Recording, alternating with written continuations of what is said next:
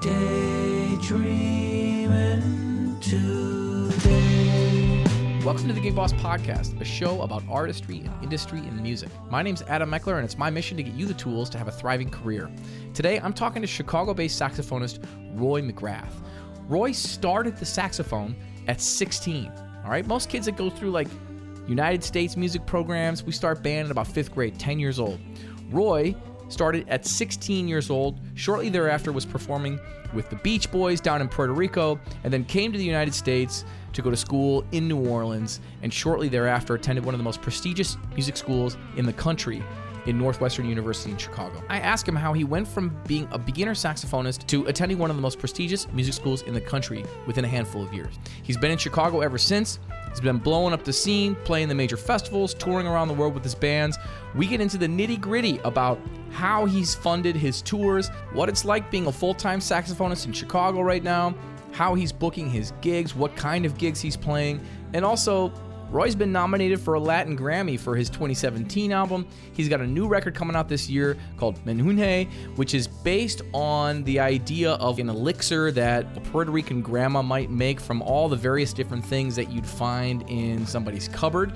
In some ways, like gumbo in New Orleans, it's like this mixture that's improvised and that's how he's thinking about this new record where he's taking the historic rhythms of Puerto Rico, bomba, and plena, and he's mixing it up with music that he studied here in the United States, absorbing that stuff in his time spent in New Orleans, but also in his studies in New Orleans and Chicago. We get into the details of how he was able to book three separate tours around Asia and multiple tours in Latin America. This was really an awesome conversation, and we covered some heavy topics. So I hope you enjoy my conversation with Roy McGrath. Go pre save his new record, Menjunje. The link is in the description. Sweet. So, how are you doing, man? I'm good, man. I spent seven hours in the studio yesterday recording and went straight from there to the jazz showcase to see Tito Carrillo play. Woo. So I have a 16 hour day between like playing and hanging out and stuff. And yeah, I'm a bit for winter, I'm a bit overwhelmed right now with everything I'm doing, but that's a good thing. Yeah. It seems You know? like I've been talking with some people that are full time players, and it seems like the gigs have now officially come roaring back. A year ago, it was like we still had Omicron was new, and now it's like we've had a year where people are feeling more comfortable going out to shows. Is that the sense you're getting? Yeah, it is. I've talked to almost any professional musician I've talked to has told me that this year, excuse me, 2022 is the year that they've made the most money in their entire lives. Holy Um, smokes! yeah, and that for sure goes for me too. And I have a feeling it's not going to repeat itself, Yeah. uh, but shit is going to stay at a high level for maybe one or two more years. Because I was talking to somebody the other day about this. I don't think it's what's the word I'm looking for. I, I don't think it's possible to for people to just have this workload for multiple years. At least that's my personal opinion. it's not know, sustainable. It- that's what I'm looking for. I don't It's think it's not sustainable. Yeah. Yeah. And I think for the regular person, it's also not su- sustainable because uh, I'm hanging out with a lot of peop young, younger people. I'm 34, but I've, I've been hanging out with musicians in their 20, like early 20s and 25 Yeah. and stuff. And it seems like people are just going out every single night. Like just people just want to hang. Yeah. Uh, Cool. yeah. That's I don't cool. know. It's uh, it's interesting times. Yeah. Yeah, I thought as a as a company, uh, like Gig Boss predicted based on like research we did that there would be a boom of events following the pandemic because historically that is what happens when there's when you ground all flights for a while. It's like then there's a boom in flights when you. when Yep. it's like when there's a pandemic, there's a boom in events. So I, I'm not surprised that's the case, but yeah, sustainability is the real question. And then I don't know if you're making more money than you've ever made. It's do you want to keep making that much money? And if so, then how do you do it without being out every single night? That's the, that's kind of where my head goes. Is, Yeah. All right. Or, How do I or, keep this you know, up? yeah. And, and gig boss, gig boss wise, like, how do you do it while being more efficient? yeah, because we've texted about this a bit on on Facebook, but I it's a band leader thing, sidemen don't get it. But there are times where on a Monday or a Tuesday, like literally like now, I'll have 15 gig text threads out for 15 different gigs. Yep. Uh, and I try to explain this to people. Okay, so let's go ahead and just assume it's a quintet for everything, which is not true. But Yeah. so 10, 10 gigs, let's just go 10, 10 gigs times five people, that's 50 responses that go back and forth.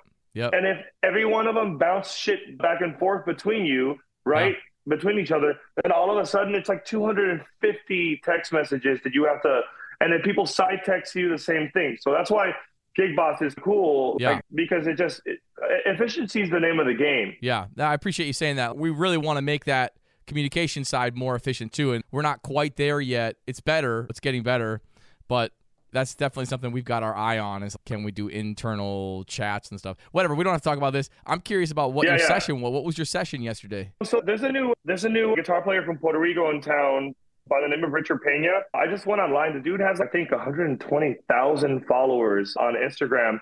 Uh, he figured out a way how to do that. Uh, it's really interesting because he's uh, first of all he's an absolutely incredible jazz guitarist, has a successful Instagram following, and also he's brand new to the city from Puerto Rico. So he's going through that process of not knowing how America works. Yeah, sure. Basically, Which you, you went through that as a young man coming here for yeah, college. 11 years ago. Uh, Being part of the diaspora is a process. But yeah, he wanted to mark like his first like eight or nine month basically year in Chicago. So we've recorded two songs at Rax Trax. One, it's pretty cool. He dedicated it to me because of how much I've helped him in the last couple of months. And uh, the other one was a collaborative thing we did together. Oh my God. Did we, are we start? Did we start already? Because my, I had my loop on. That's all right. We started. Yeah. Let's. I can use the audio from Zoom for the start. It's not a big deal. Okay, I just redid it and took my loop off. It's been looping the whole time and recording takes. Yeah, yeah. That's all right. Yeah. So you've recorded a couple tracks with him. You helped him get settled here in the states. Were you in communication with him as he was on his way over? Or? Yeah, there's a, a really good friend of everybody in the Puerto Rican jazz community, the old director of jazz studies for the University of Puerto Rico, Samuel Morales Correa, an incredible bassist. Yeah. He uh, he's one of those guys that whatever he says, you just do. Yeah. He, Sure. He's one of those people. And he was recently diagnosed with Parkins, Parkinson's, and it's pretty severe now. But he hit me up last February and he was like, hey, man, you need to go meet Richard. Richard, I was in Puerto Rico recording, I was in Puerto Rico uh, rehearsing the musicians for my album. yep. And he was like, hey, you need to meet Richard. So I met Richard at Richard's gig in Puerto Rico, sat in with the band, and he said, I'll see you next week or two weeks from now in Chicago. I'm moving there. Wow. Uh, a guy who's lived his entire life on an island. He doesn't know that. He doesn't know how layers work the way I didn't know how layers work. He didn't know. He didn't know how. What do you mean by layers? What do you mean by layers? Oh, liter- it's cold. Like literally winter. Yeah, Yeah. I got you. I got you. I got you.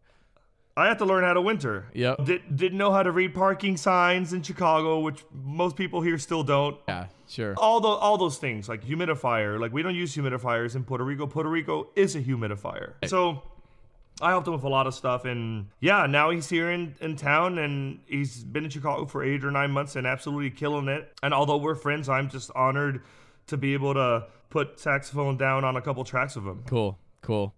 Yeah, so let's talk about your transition to the states. So you're you're 16 years old. You pick up the saxophone. yep That's quite late in your development as a human to be picking up the saxophone. Were you playing music beforehand? Were you doing anything else, or was it like you picked up the saxophone and all of a sudden you're playing with the Beach Boys in Puerto Rico? no, but you do your research, I can tell. Carly. No, fourth grade, jumped into choir. Most Puerto Rican kids do choir. It's like a thing down Yep. there. So choir through elementary school, choir through high school. Loved singing. Last two years of high school, picked up the guitar. Took guitar lessons for two years. And then I just told a friend of mine a story about how I saw a saxophone in a movie and I wanted to play it. And she had her father's old saxophone in a closet and she just gave it to me. Wow. And yeah, literally, if it weren't for her, for Rosalind, my friend Rosalind, I wouldn't bl- be doing any of this. Um, Yeah. Maybe I would have find, found a way, but she started it. Yeah. I'm amazed that you went from being a 16 year old saxophone beginner to living in New Orleans and going to school there for music. And then shortly after, we're talking in a span of maybe between 16 and 21, 22, you're at Northwestern, one of the most prestigious music schools in the country in Chicago. How do you make that transformation from a beginning saxophonist at 16 to in graduate school at one of the most prestigious schools in the country at 22 or something? Well, the most important thing about that is for everybody to know that I absolutely sucked. Like the whole lore about oh you're so gifted. No, no, you got to practice. And and I think my first five years. You're talking about those first five years. We're talking about my year and a half to two years playing in Puerto Rico and my three years of college in New Orleans, plus the other three that I lived in New Orleans just playing music. Man, I just practiced. I practiced a ton. It was me and Greg Ajid, who now is playing with Michael Bublé. Oh, yeah. And it was just us in the practice rooms at the beginning of the day every day and at the end of the night every night. And most people that went to school with me in Loyola at Loyola in New Orleans be like, yeah, Roy was a little bit weird. And I was weird because I came to the States and I was and I didn't know what was going on because I went from Puerto Rico to the South. Yep. So I was displaced and didn't understand what was going on in that way. And also, I showed up to college not knowing my scales. So I'm like, man, I just I need to I need to catch up, but also I want to learn. So Were you fluent in English yet? I would say that uh, I was yes, I was fluent in English, but Puerto Ricans speak Spanglish. Okay. So I'll speak a little bit of English, me meto al español, then I'll go back to English. Después como que le digo a alguien en algo en español, then like I'll just say something to another friend in English, and we just go back and forth. It's it's literally Spanglish is literally a language. When I came, yeah, when I came to the states, most of my first couple friends were Costa Rican, and they couldn't understand my Spanish Interesting. because because we have a lot of anglicisms. We don't say es, so for parking. We don't say estacionamiento. We say parking, and they're Hmm. Wow, like that's wild, man. What's parking? What's parking? Yeah. So I had to learn how to separate my English and my Spanish. Yeah. And then st- it's like English, Spanish, Castellano, or Spaniard, Spanish, Puerto Rican, Spanish. It's they're the same language, but at the same time not. Yeah. So what what was that time in New Orleans like for you? I imagine being like I've been down to New Orleans a bunch of times and played down there and the energy of that place, the music in that place, the way those players play, like going to see Stooges and Rebirth and TBC and it's like that stuff had such a huge impact on me just in terms of what I could imagine was possible on the trumpet. I was just like, "Oh my god, you can Oh play God. trumpet like that?" What was that experience like for you? Did that fuel a fire for you being down there at Loyola? Okay, so I got a question for you. Yeah. When did you? When was the first time you went to New Orleans, or like when was the first time that you spent a significant amount of time in New Orleans? I went down there for the first time with the Jack Brass Band. We played. Jack Brass Band has a great relationship with Stooges and with the Preservation Hall. So we played Preservation Hall, but I was too green to play the gig. So I sat in the green room. I didn't even play the gig. L- We went back later and I played at Preservation Hall and sat. In, we always had guests from New Orleans play with us. So like Will Smith, the trumpeter Will Smith, played with us. And anytime Preservation Hall would come to Minnesota, Jack Brass would open for Pres Hall uh, at Orchestra Hall or something like that.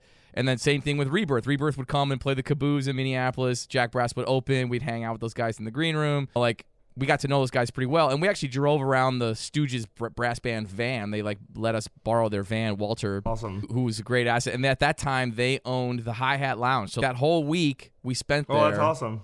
They owned the hi hat, and we would go sit in with them. On, they played Tuesday nights, I think, and so we like sat in Mm-hmm. with them. I remember bringing my horn up there, and there's a dude yelling at me to play louder, and it's just like wild. Oh yeah. Culturally so cool, and then we sat in on the second, the Sunday second line, and I was just walking with my trumpet. And a dude was like, "Come on!" Like I went down into the parade and played.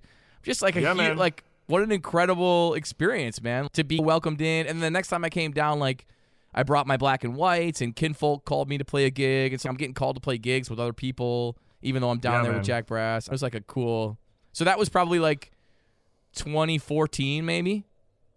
2015. 2014. It was like post Gotcha. Katrina. I graduated high school in 2006, and in 2006 is when I went to New Orleans. I don't remember well, but I think Katrina was 2005 or uh, I think it was 2005. If I'm pretty sure I'm right about. Don't grain of salt, but Yeah. my semester was the semester at Loyola that they opened up school after Katrina. So we were the first Ah. class post Katrina, which means we were the we were a class we were the a class of students coming into the rebuilding of New Orleans. 2005. Um, yeah, 2005. yep. And and I know now, like looking back, because I've been to New Orleans many times since then, that New Orleans was broken in Yeah. 2006. It was completely broken. I remember driving from the airport with my mom to the apartment that we got for college, and the street signs were still all sideways. Yeah. You can see the And- water lines on the building. I remember seeing the water lines on the building still, even when I was it might have been a little, or it might have been 2011, 12 when I was down there. But yeah, like even then, even Yeah. by then, you could still see the damage on Yeah. the buildings. Wor- working for Habitat for Humanity was a mandatory thing for freshmen in their first year of college. So Wow. my first year, like every other weekend, we were gutting houses, and that that was heartbreaking. I remember seeing a dead dog inside of a freezer. Uh, I, I don't know why, just like things like that. But the point is that most musicians display, were displaced to Texas. They were displaced to Florida, to Alabama. They moved out of New Orleans. If you were a young musician, competent, you got work quick. And the first week I was in New Orleans, I got a steady on Wednesdays at it, I think it. I don't know what it's called now. I don't even know if it's open. It used to be called Cafe Brazil. Okay. Uh, it's on Frenchmen. It's the blue building with the big cat on it. Yep. That that's not the spotted cat, is it? No, no, not the spotted cat. Not, not the spotted cat. There's a the spotted cat is like a so it's like a if you're going if you're walking towards Decatur, it's like the spotted cat. If you keep walking, you got the maple leaf, and then it there's a there was a parking lot that now is a dat dog, and across from that dat dog. There's like a there's like a big building that on one side has a like a vegetarian restaurant called 13 and and yeah Cafe Brazil but yeah, Freddie Omar, I show up, I sit in. He's, can you sing godos in Spanish? Can you improvise? Can you read? You're in the band, and then Oh, boom, man. first week I had, first week steady. Wow. And it's what you it's what you mentioned. You mentioned it. What we're talking ten years after Katrina, but Yep. that's the way that city works. You just get tacked on to work, and if you're good, you get tacked on to more work. And Right. and the audience has a certain way of acting in New Orleans, and the band, since it's a tip-based economy, you got to bring it. Yep. You have to bring a personality to the stage that will keep people in the bar as opposed to them walking out and going to The next bar. the Spotted Cat or Maison and Frenchmen or whatever. Yep. You got to keep them in there and you got to keep them tipping you. Incredible city. It changed the way I see music. It changed the way I interact with audience. The audience. Uh, the North is not like that, and the Midwest isn't either. It's a Nope. It's a vibe. It's a vibe down there, man. Yeah, I tell my students, I'm always like, we got to go down there because you have to see how, you know, mu- music is. It's dance music. It's like people dance in New Orleans. It's like they immediately Yeah. you start playing great brass band music, people immediately start dancing, and it's like up here in the Midwest, you could be putting your entire heart and soul into the thing and putting on a great show, and there are people sitting and staring. And it, Yeah. and it's very common for them to come up to you afterwards and go, "That was the best concert I've ever seen." And you're like, Oh, like, yeah. "Whoa, how I couldn't even tell that you liked it because you were sitting there quietly." But it's Yeah. just yeah, the Midwest is much different than the South, no doubt. Yeah, uh, yeah, it- you're right. It's just human perception and how art is appreciated. I remember like my second month or my first, it might have been my first month in New Orleans. I'm at the Spotted Cat playing with a, a new friend of mine by the name of John Marcy, who later became one of my best friends in New Orleans. And we had a steady on Sundays at 2 p.m. or 1 p.m. Like, like Sunday, the first slot when they open up. And I remember we were playing in a sentimental mood, at Duke Ellington, and I saw a couple get up and start dancing. And again, I'm coming from an island in the Caribbean. My perception of jazz at this point is different. And Yep. I just couldn't believe that people were dancing to a ballad played by a little quartet. I'm just like, and then it clicked. Oh, for the most part, this music was always about dancing until bebop and art big band. Yep, totally, man. Yep. Duke Ellington said, "People aren't dancing to our music anymore. We're in trouble." Yep. Dancing Yeah. was an important part of that. Yeah, it's interesting how we've lost that and we've also like really purposefully distanced ourselves from that for whatever reason. I think that's there's different there's different areas of improvised black music that's coming around to that, I think, but Yeah. man, like yeah, I think that's one of the things that certainly bit us in the in the butt as an art form. Hey, I want to talk. Let's skip ahead. You moved to Chicago. You go to Northwestern. You're playing in Chicago. It seems like you've had all kinds of opportunities. I want to talk about your new record. Your album is titled after an elixir, like a healing drink that would typically be made by like your grandmother in Puerto Rico, and Yep. it's made up of random stuff from your Always. cupboard, right? Which Yep. is almost reminiscent of gumbo in New Orleans, right? It has this almost not that gumbo is healing, but it's this amalgamation Oh, of different things, Gumbo, right? gumbo is healing. Gumbo is That's healing. right. Okay, yeah, no doubt. So, first, did you grow up drinking elixirs like this? Like that your grandma made? Uh, not my grandma actually, but my mom hired this uh, cleaning lady. There was also like basically a part of our family, Enya from the Dominican Republic. She kind of, I would say, she co-raised me with my mom and dad because my dad was a farmer in Puerto Rico, and like he had like super long hours, five, four a.m. to six, seven p.m. Wow. Uh, and my uh, my mom was a human resources manager at a breaker factory, and uh, and my mom worked like a little bit far away from our house, so like she'd be out of the house by six thirty as well, and she'd be back home by seven. Man. Yeah, so bo- both my mom and dad were like always working. So Eugenia or Henya, what we called her, she would cook for us. She would pick us up from school. We'd hang out with her. I'd do my homework with her. And what exactly like whenever me and my brother were like playing in the rain, we come in. She'd be like, "You guys gonna catch a cold? Just drink this."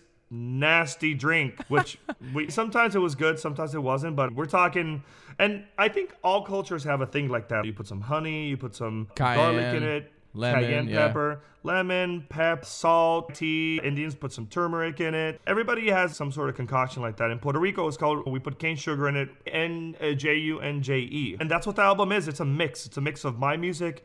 It's a mix of arrangements that I made by reclaimed Puerto Rican singer songwriter by the name of Antonio Caban Vale El Topo. It's a mix of Chicago cats and Puerto Rican cats. It's a mix of bomba and plena, which is Puerto Rico's folkloric like percussion and vocal styles. It's also a mixture of Cuban rhythms. It's just like a mixture of a lot of good stuff.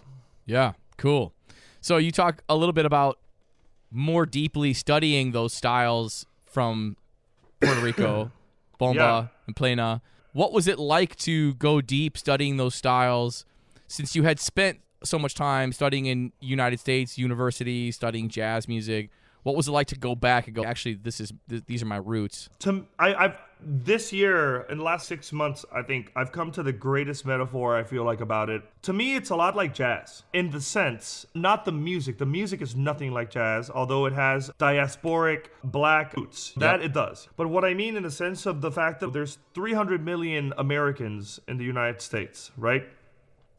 How many of those Americans actually know about jazz? J- like ja- jazz is I forget who said this, but jazz is America's classical music. Lee uh, Morgan used to call it black classical music. Yeah, there you go. So there jazz is America's art form. And and so many people don't know about it. And you could grow up your whole life living in in, in America and not know about jazz and now Yep. not know how deep the history of it is. Just not know how insanely beautiful and heavy and emotional it is. Yeah. Same goes for Bomba and Plena. Like we have, last time I checked, like 6 million people on the island. Bomba and Plena is a very small, a group of people that play it, that conserve it, that are passionate about it. And the general Puerto Rican knows a little bit of Plena. Because you play Plena at all Christmas parties. It's like a. Okay. it's- so funny because jazz, like all Christmas songs in the United States are jazz songs. I didn't even think about that, but yeah. That's I mean, exactly the same. That's so funny. Yeah, I'll talk about that in a second because it's cool. But the delay, the normal, the average Puerto Rican only hears plena during Christmas and never hears bomba. And there's a community of people that just fiercely preserve these rhythms.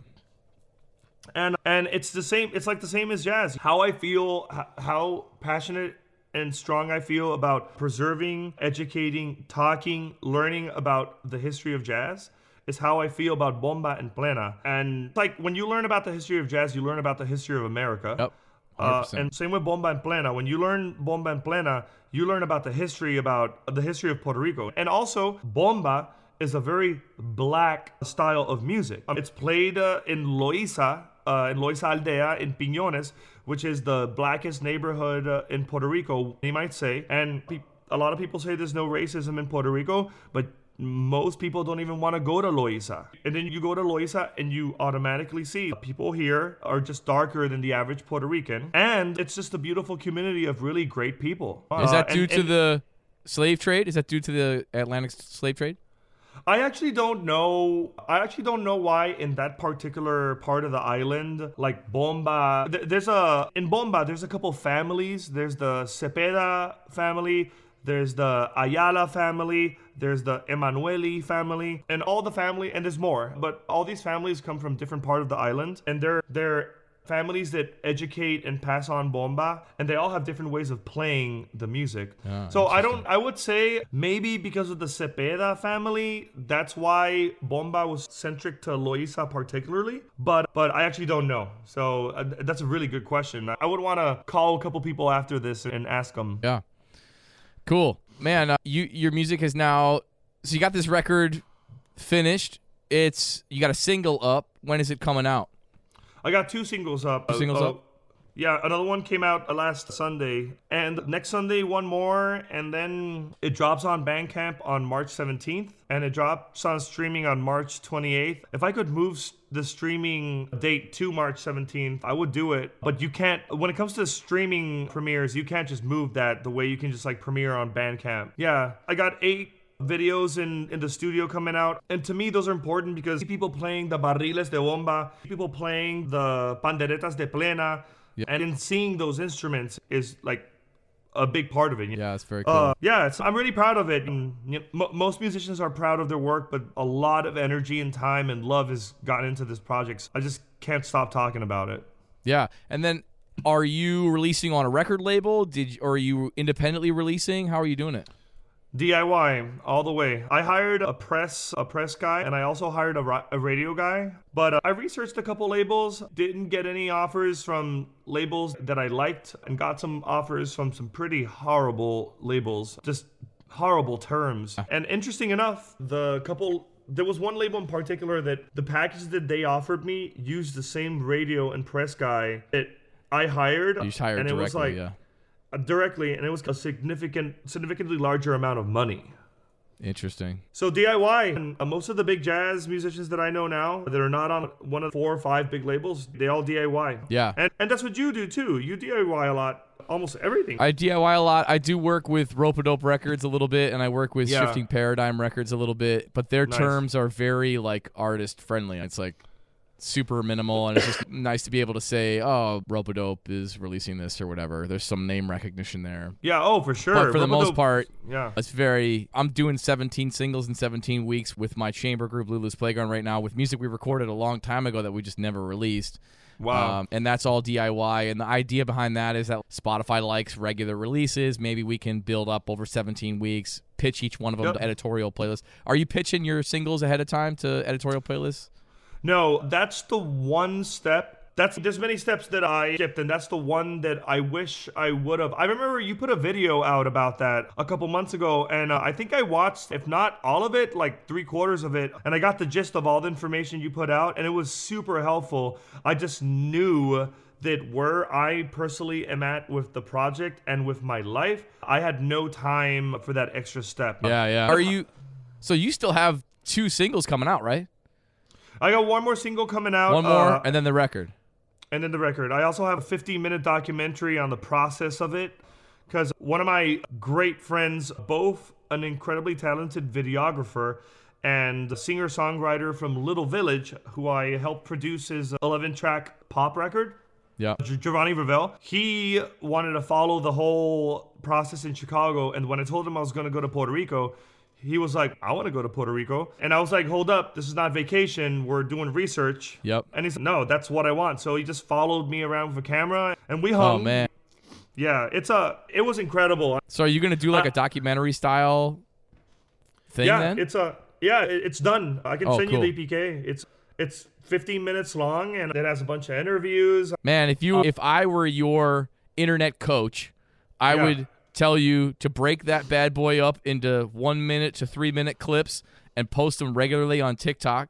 And then I would tell you because it's such a cool thing to like document the process going to Puerto Rico, watching the music, rehearsing your guys down there. And then I would also say, man, if you don't have Spotify for artists already, do you have Spotify for artists? I, Yeah, yeah, so I do. you can still pitch the next single that's coming out, and you can still pitch one more single from the album when the album drops. It's like you still have time to do that as long as it's a week or two in advance. Yeah. Before it's like just go to your upcoming tab, and then write out a description about what it is, and it's done. It takes two seconds. I would Yeah. Oh, totally yeah. do that because it's like niche too what you're doing. And so there might be like Latin jazz playlists, or even it talks about cultural music as a part of identifying what it is. It could easily be like, this is the culture it's from. Yeah, You know, man. That could increase your chances of getting placed. For sure. So first of all, you are my internet coach. Oh, okay. Uh, because I've been following you for a couple of years now, and like I, I, I pay attention to what you're doing, and I've learned a lot of things through you. Cool. I really respect you a lot, and and, and, like you're hustling hard, and I love it. And I'm over here hustling too, and there, there's things I know, there's things I don't know, and I'm always learning. Totally, So- totally. That's it. Me too, man. Yeah. That's the whole process. Is just keep learning, keep going. What did I do wrong last time I released an album? From the business perspective, it's like the craft is one thing, like really taking care of that, taking care of the art. I want to ask how you funded your record because it seems like you win a lot of grants. You've toured. Let's see, you've toured to Mexico, Singapore, Myanmar, Korea, China. Are those with your own projects? And if so, how did you fund those tours? Okay, those are lots of stories. Okay. Mexico, there's a great drummer here in, in Chicago that is probably my longest knowing musical friend, Gustavo Cortinas. Gustavo, I met Gustavo in New Orleans. And and Gustavo is the I mentioned he was a drummer, right? Yes. Yeah. He's the reason I came to Chicago because I was living the life in New Orleans, just playing six, seven gigs a week and hanging on Frenchmen every day and kind of getting, kind of needing a, a change of scene. And he was like, Yeah. just come to Chicago, come to Northwestern, apply. So I did, and I got in. Wow. I've been to Mexico three different times with Gustavo's project and one time with my project. With his help, we stayed at his mom's place. Shout out to Gabriela, and uh, and we we DIY'd all of it. Just taking the acoustic bass in a taxi cab and a drum set in another. We're talking the bare bones tours. Sure. The Asia tours, I've done three different Asia tours to all the places that you mentioned through a British school system called Dulwich International. Dulwich is spelled D U L W I C H. And and Dulwich, uh, I had a friend that recommended me for their uh, like a arts outreach program. And they were like, "Would you like to come to six or seven of our schools?"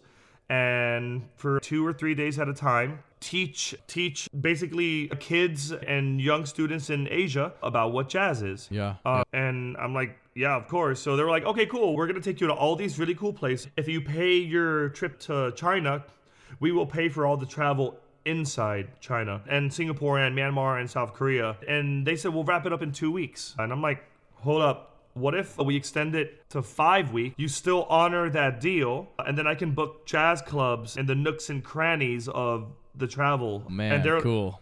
yeah, and they were like, we can still do that, but obviously, when you're not working with the school, food, be- food, lodging, that's on you. So I planned uh, three different times a, a, fi- a five week tour where I would coordinate these master classes with the school.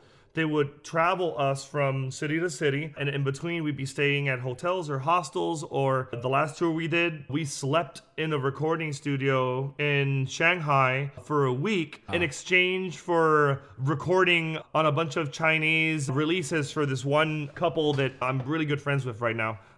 Cool. Cool make- deal. You, yeah, you make it work. That's an Uh, incredible story of like ingenuity of go gettingness. That's so cool to be like, let's extend it. That's like just even just it takes some gumption just to be like, what if we do five weeks instead and I book a bunch of stuff? That's a great idea. It's really cool, man.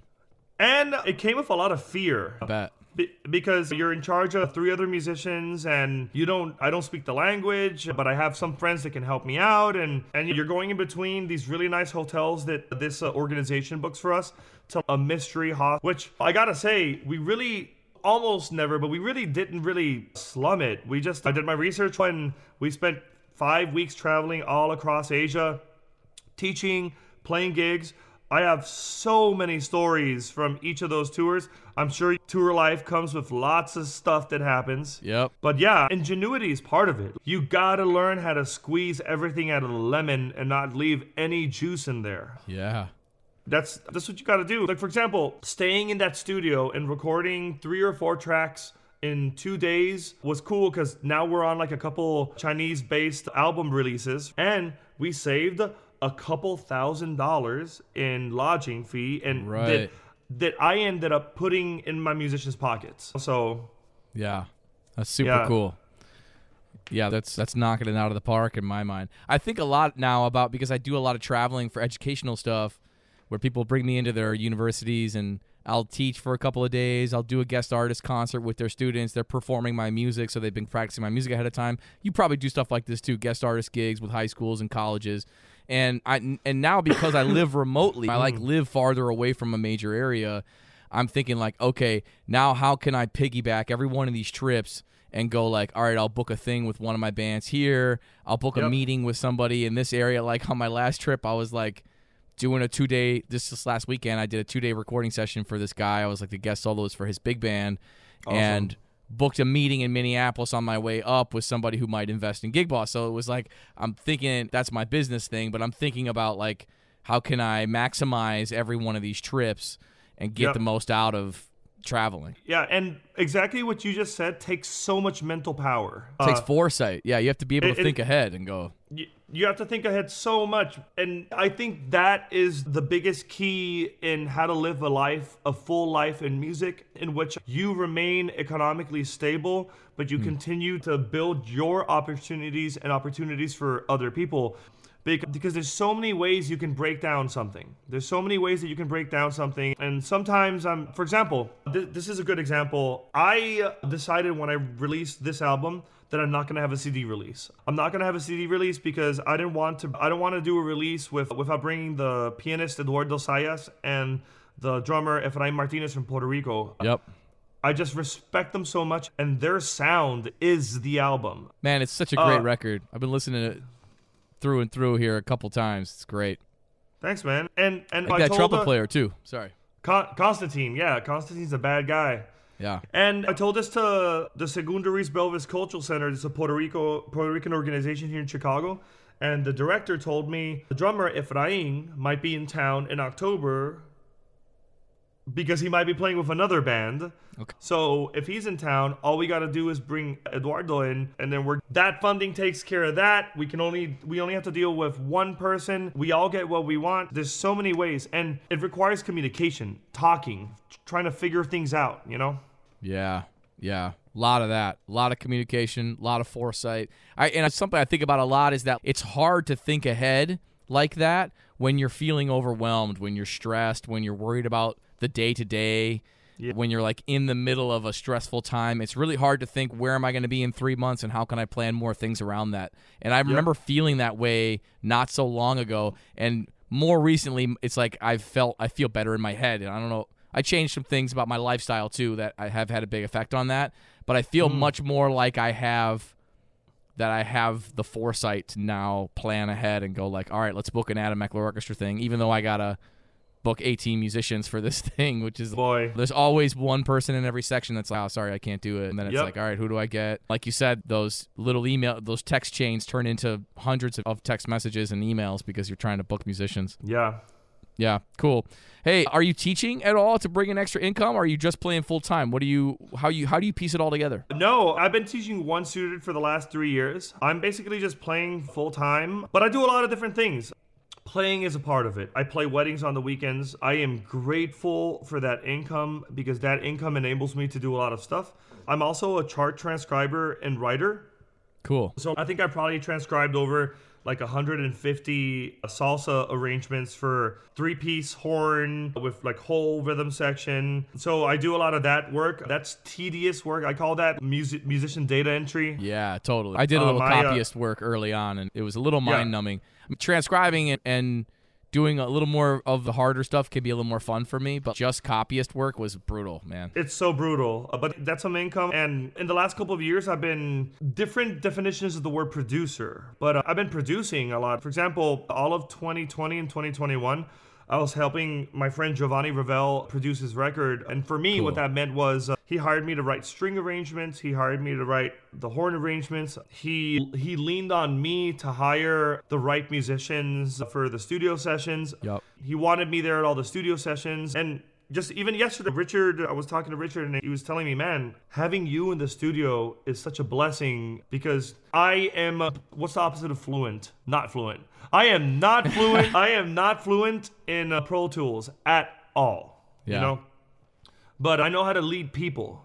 So being in the studio session, knowing that we have an hour and a half to get two acoustic guitar overdubs, one saxophone overdub, and maybe one electric guitar overdub. But the drummer needs to break down. I start just moving people and just getting stuff together and getting stuff quick. Ah, cool. Yeah, and That's and a skill. It is, and people hire me for advice a lot. Yeah. Pe- people just want to pick my brain. And it's cool, but at the same time, weird for me because you know how it is. This life is a beautiful mess. So you think you're doing something right, and then you know that, like, in my case, I haven't done the editorial playlist stuff, or or this badass album is out, and I haven't sent out booking emails to people yet. So people are like, "You want to pick my brain? You can pick my brain, but this is not easy. It's not easy. Yeah. It's not perfect. Yeah, and that's a, I think it's a good thing to to know too is that you don't have to be perfect to know more than somebody else and be able to help people. That's been my whole journey. Is I want to help people and I'm learning all this stuff and I want people to know what I'm learning. You were Yeah. nominated for a Grammy for your 2017 record. Latin Remembranzas. Grammy. Latin Grammy. yeah. Latin Grammy? Yeah. And how, like, how did that process work? How do you get nominated for a Grammy? Can you talk a little bit about that?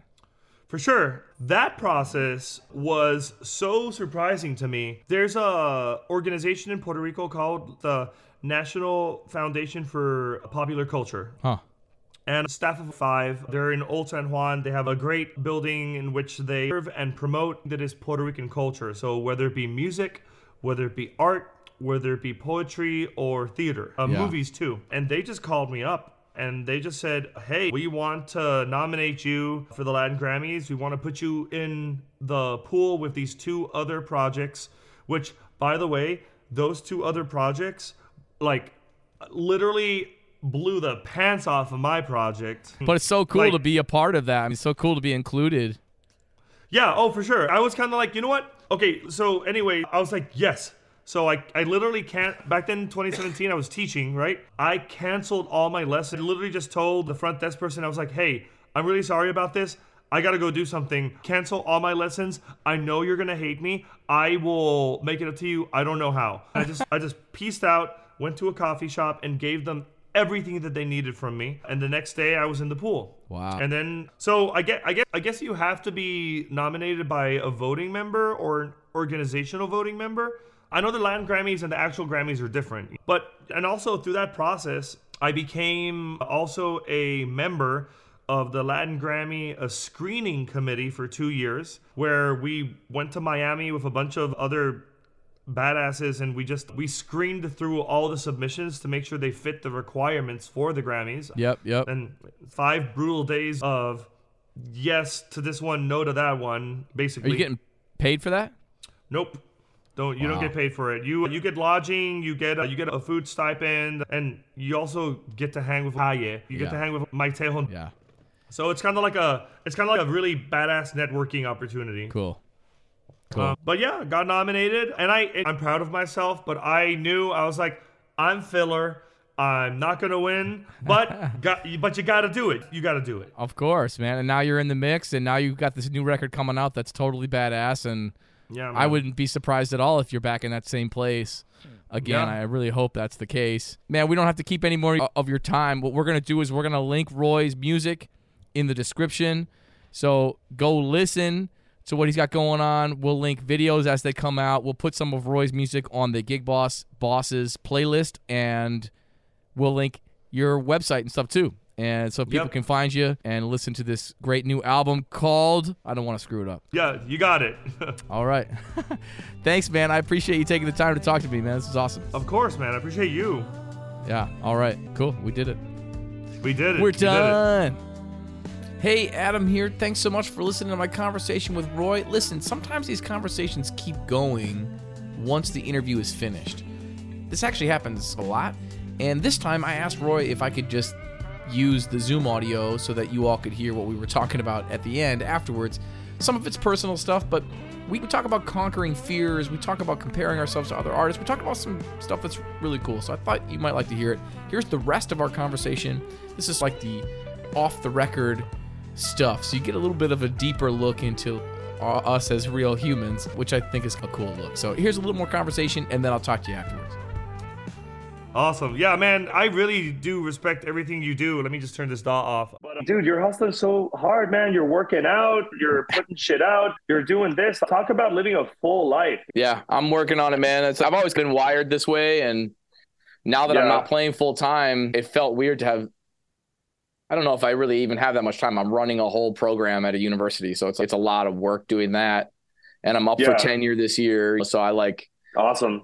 I just got a letter saying that the dean of the arts and humanities has recommended me for promotion. So all those letters came in. So it seems like that'll that'll come through as a, I'll be a tenured professor. But it's like really ultimately I want to be a full time work for myself person again. I did that for ten Yeah. years, and that's really what I love. And I think I'll get back to that. And Gig Boss is one of the ways that I want to get back to that. So I want to build this thing so that it's so big that I can teach when I want and not because I have to. You know what I mean? Yeah. And also, uh, when you look at the big cats, Wayne Shorter, for example, or Herbie, or like those cats, right? They pick and choose their gigs. Of course, we're talking about rock stars here, but like they they do five or ten big gigs a year and spend the rest of their time educating, teaching, coordinating. I think that's cool as shit. If I if I could play ten gigs a year that pay crazy money, Right. uh, they're very special, and I can put my heart into those. I would do that. I'd miss. I, I probably jam a lot more in my house with people. Yeah. But yeah, the wedding, I dude, the wedding stuff that you're doing right now, the private party stuff, the funeral gigs. I did a lot of that shit for so many years, and I just like Yeah. I hated that, man. I really didn't want to do those gigs, and it felt like they were sucking my soul a little bit. Yeah, I figured how to compartmentalize that so that psychologically it doesn't bother me. I have very good mental boundaries of that. But I do, I've been in Chicago for 11 years, been doing weddings for three or four. Yeah. And I think maybe one or two more years because I don't want to be sucked into it as a lifer because I, I know the lifers and boy, are they miserable. Yeah, man. There's a lot of You know- bitterness, a lot of bitterness. A lot of bitterness and and imagine the bit bitterness that, uh, that occurs when when they see that you're putting out this badass project that's getting all these reviews and that Grammy winners are like talking about it and shit and then they're like I'm just I just play cocktail hour every Friday and Saturday I don't do anything else with my life Yep. yeah they focus the bitterness on you but it's okay Yeah, it's a tough. That's a tough thing, man. I, it's like when you're a force like you are, and I felt that way about myself. I've just got a forceful energy, and that's just who I am. And so it's Yep. interesting, man. I sometimes I get vibes from people, and I'm like, are these people like, do they not like me? What's going on? And then later on, they'll be like, can I take a picture with you? And I go, oh, they're like intimidated by me yeah a little bit, And- and, and- I'm like, wow, and- I, I'm not trying to be intimidating. This is just just no, doing my thing. no, it's it's really interesting how the psychology of the jazz student and the psychology of musicians work because just because you look good, you dress good, you you are fit, you communicate effectively, and you play your horn like a fucking badass. Like that doesn't mean that you're mean or angry or bitter person. It just means you want to be successful in your life and you're attempting to be as successful as you can be. And for some reason that intimidates people it does and it also comes with jealousy and man i i acknowledge like i'm a i'm a good communicator obviously but i'm a bit awkward sometimes and i might not say the right thing all the time but I am not a dick or a prick. And, and sometimes, like just last night at, at the jazz showcase, like somebody just said something to me, and I'm like, why would you ever say that to a other person? Like, like you you woke up today or you saw me and decided to just vibe me like that? Like, what's Yeah. I didn't put my album out to stick a finger to people. I put my album out to celebrate Puerto Rican culture, and but to some people, it's just you're a threat. You can be a threat to people without being a threat to people. Yeah. Yeah. It's interesting how people interpret things that way. I think we always try, we always come, it's a problem all musicians have is comparing ourselves to other people. And then we start Yeah. to feel like we're ina- inadequate. And uh, one of the things I really harp on with my students is that you are the way you are. You're perfect the way you are. And we got to start there. We have to start with believing that you're worthy to make sounds and then go from there. You'll learn the language over time. You'll Fear, listen, you'll develop, but you got to get rid of the fear. Yeah. Yeah, I'm not fearless. Me neither, man.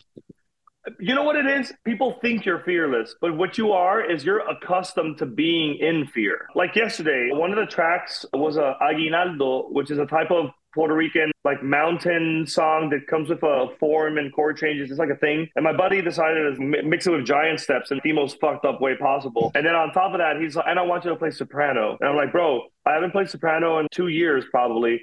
And he's like, bust it out, we're doing it. Fuck, okay. So it's the first time I ever recorded soprano on something, and I fucking killed it. But oh my god, was I shitting my pants recording? Uh, it's like somebody somebody hires you to record piccolo trumpet in three weeks. Yeah, that, that that'd be brutal. That'd be brutal. Yeah. I would do it. I would totally do it. Yeah. But man, yeah, that would be that would be scary. But yeah, so I just I remember hearing before Will Smith slapped Chris Rock, he said something like joy exists. Uh, joy exists on the other side of fear. You know, it's Yeah. like really have to get past that Ooh, I like and that. fight through it. Yeah. Yeah, you gotta. Yeah, and I tell people, I'm telling people all the time. I think the, the biggest thing I tell people is just don't be afraid. Just don't be afraid. If you suck at playing music and you're afraid, you're not gonna get better. At least not faster. But if you're completely fearless and you suck at playing music, you're gonna look really weird to a lot of people for a long time, and then it's gonna change, and then you're Yeah. just gonna be on top of it. Definitely. Yeah. Yeah. Cool. Thanks, man. This was a nice little bit Of course, uh, bro. at the end. I didn't record it, but it's recorded on Zoom, so I might I might post the clip from it. yeah, yeah. Do whatever you want. Do whatever you want, man. I everything I say to everybody is never behind closed doors. All right, man. Cool. Yeah. Thanks, dude. Appreciate you. Yeah. Take care, bro. Peace, man. All right, you too. Yeah. Hey, thanks so much for listening to my conversation with Roy. If you dig the show, please follow us wherever you listen. And if you could rate us five stars and even lead us, leave us a little review, that will help us out. That'll help us show in more people's feeds and will help the show grow. We want to keep this thing going. And hey, are you a band leader or a freelancer that plays in multiple bands or both? I made an app for you. It's called Gig Boss. It's a way to organize your freelance career and your band leader career. You can book the band, book the members of the band, you can track all the details, you can link charts and recordings in the notes section, and you can track your finances. And it's getting better and better every month. It's free, it's on iOS and Android. I would love it if you would download it and give it a look and start organizing your gigs with it. We're trying to make the best possible thing for you. And it was born of my struggle to organize everything as a full time musician. You heard me and Roy talking about it a little bit in this conversation. Thanks.